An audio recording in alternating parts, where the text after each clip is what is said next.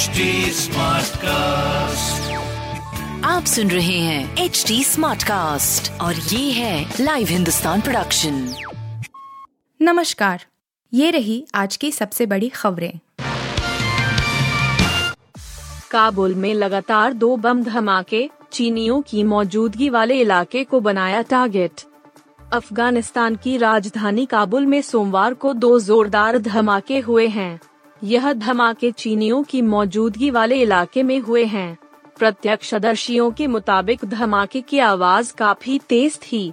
इसके अलावा वहाँ पर कई बंदूकों के चलने की भी आवाज़ें सुनाई दी हैं। वहीं स्थानीय मीडिया में भी घटना के बारे में यही ब्यौरा दिया गया है। बताया जाता है कि जिस इलाके में यह धमाका हुआ है, वह काफ़ी उच्च सुरक्षा वाला है। जानकारी के मुताबिक हमलावरों ने एक होटल को निशाना बनाया है। मानहानि केस में फंस गए सिसोदिया, सुप्रीम कोर्ट का राहत देने से इनकार। दिल्ली के उप मुख्यमंत्री और आम आदमी पार्टी के नेता मनीष सिसोदिया को सुप्रीम कोर्ट से बड़ा झटका लगा है। असम के सीएम हेमंत बिस्वा शर्मा की ओर से दायर आपराधिक मानहानि केस में सुप्रीम कोर्ट ने उनकी याचिका पर विचार से इनकार कर दिया है।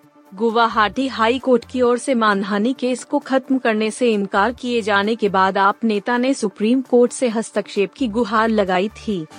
क्या करती हैं प्रियंका की बेटी मिराया? मामा संघ पदयात्रा की फ़ोटो वायरल। कांग्रेस नेता राहुल गांधी की भारत जोड़ा यात्रा अब राजस्थान में प्रवेश कर चुकी है। सोमवार को बूंदी ज़िले के तेजाजी मंदिर से यात्रा की शुरुआत हुई। इस यात्रा में प्रियंका गांधी शामिल हुई हैं, जो पहले भी कई बार यात्रा का हिस्सा बनी हैं। सबकी नज़रें जिन पर थीं, वह मिराया वाड्रा हैं। मिराया प्रियंका गांधी की बेटी हैं और आमतौर पर लाइमलाइट से दूर ही रहती हैं। 20 वर्षीय मिराया के साथ उनकी माँ प्रियंका भी थीं। महिलाओं पर केंद्रित आज की यात्रा का नाम नारी शक्ति पद यात्रा रखा गया था तीसरी बार पापा बन गए मनोज तिवारी फ़ोटो शेयर कर दी खुशखबरी।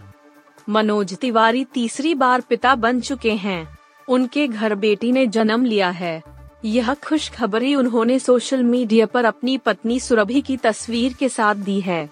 मनोज तिवारी की यह बच्ची दूसरी शादी से है।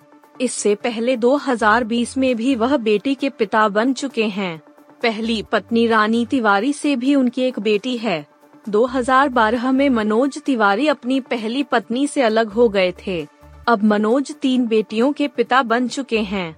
ट्विटर पर प्यारे से मैसेज के साथ उन्होंने तीसरी बेटी का स्वागत किया है। गुजरात के सबसे बड़े विजेता भूपेंद्र ने ली शपथ 16 मलाह को मंत्री पद।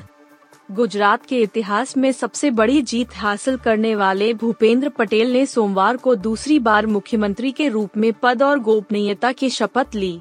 राज्यपाल आचार्य देवव्रत ने गांधीनगर में नए सचिवालय के पास हेली पैड ग्राउंड में आयोजित समारोह में पटेल को राज्य के अठारहवे मुख्यमंत्री के रूप में शपथ दिलाई।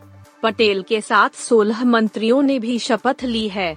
इनमें आठ कैबिनेट और आठ राज्य मंत्री हैं। प्रधानमंत्री नरेंद्र मोदी, गृह मंत्री अमित शाह, गृह मंत्री राजनाथ सिंह और भाजपा शासित राज्यों के मुख्यमंत्री शपथ ग्रहण समारोह में शामिल हुए।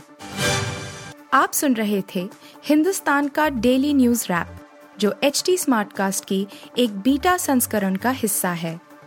आप हमें फेसबुक ट्विटर और इंस्टाग्राम पे एट एच टी या podcasts@hindustantimes.com पर ईमेल के द्वारा सुझाव दे सकते हैं।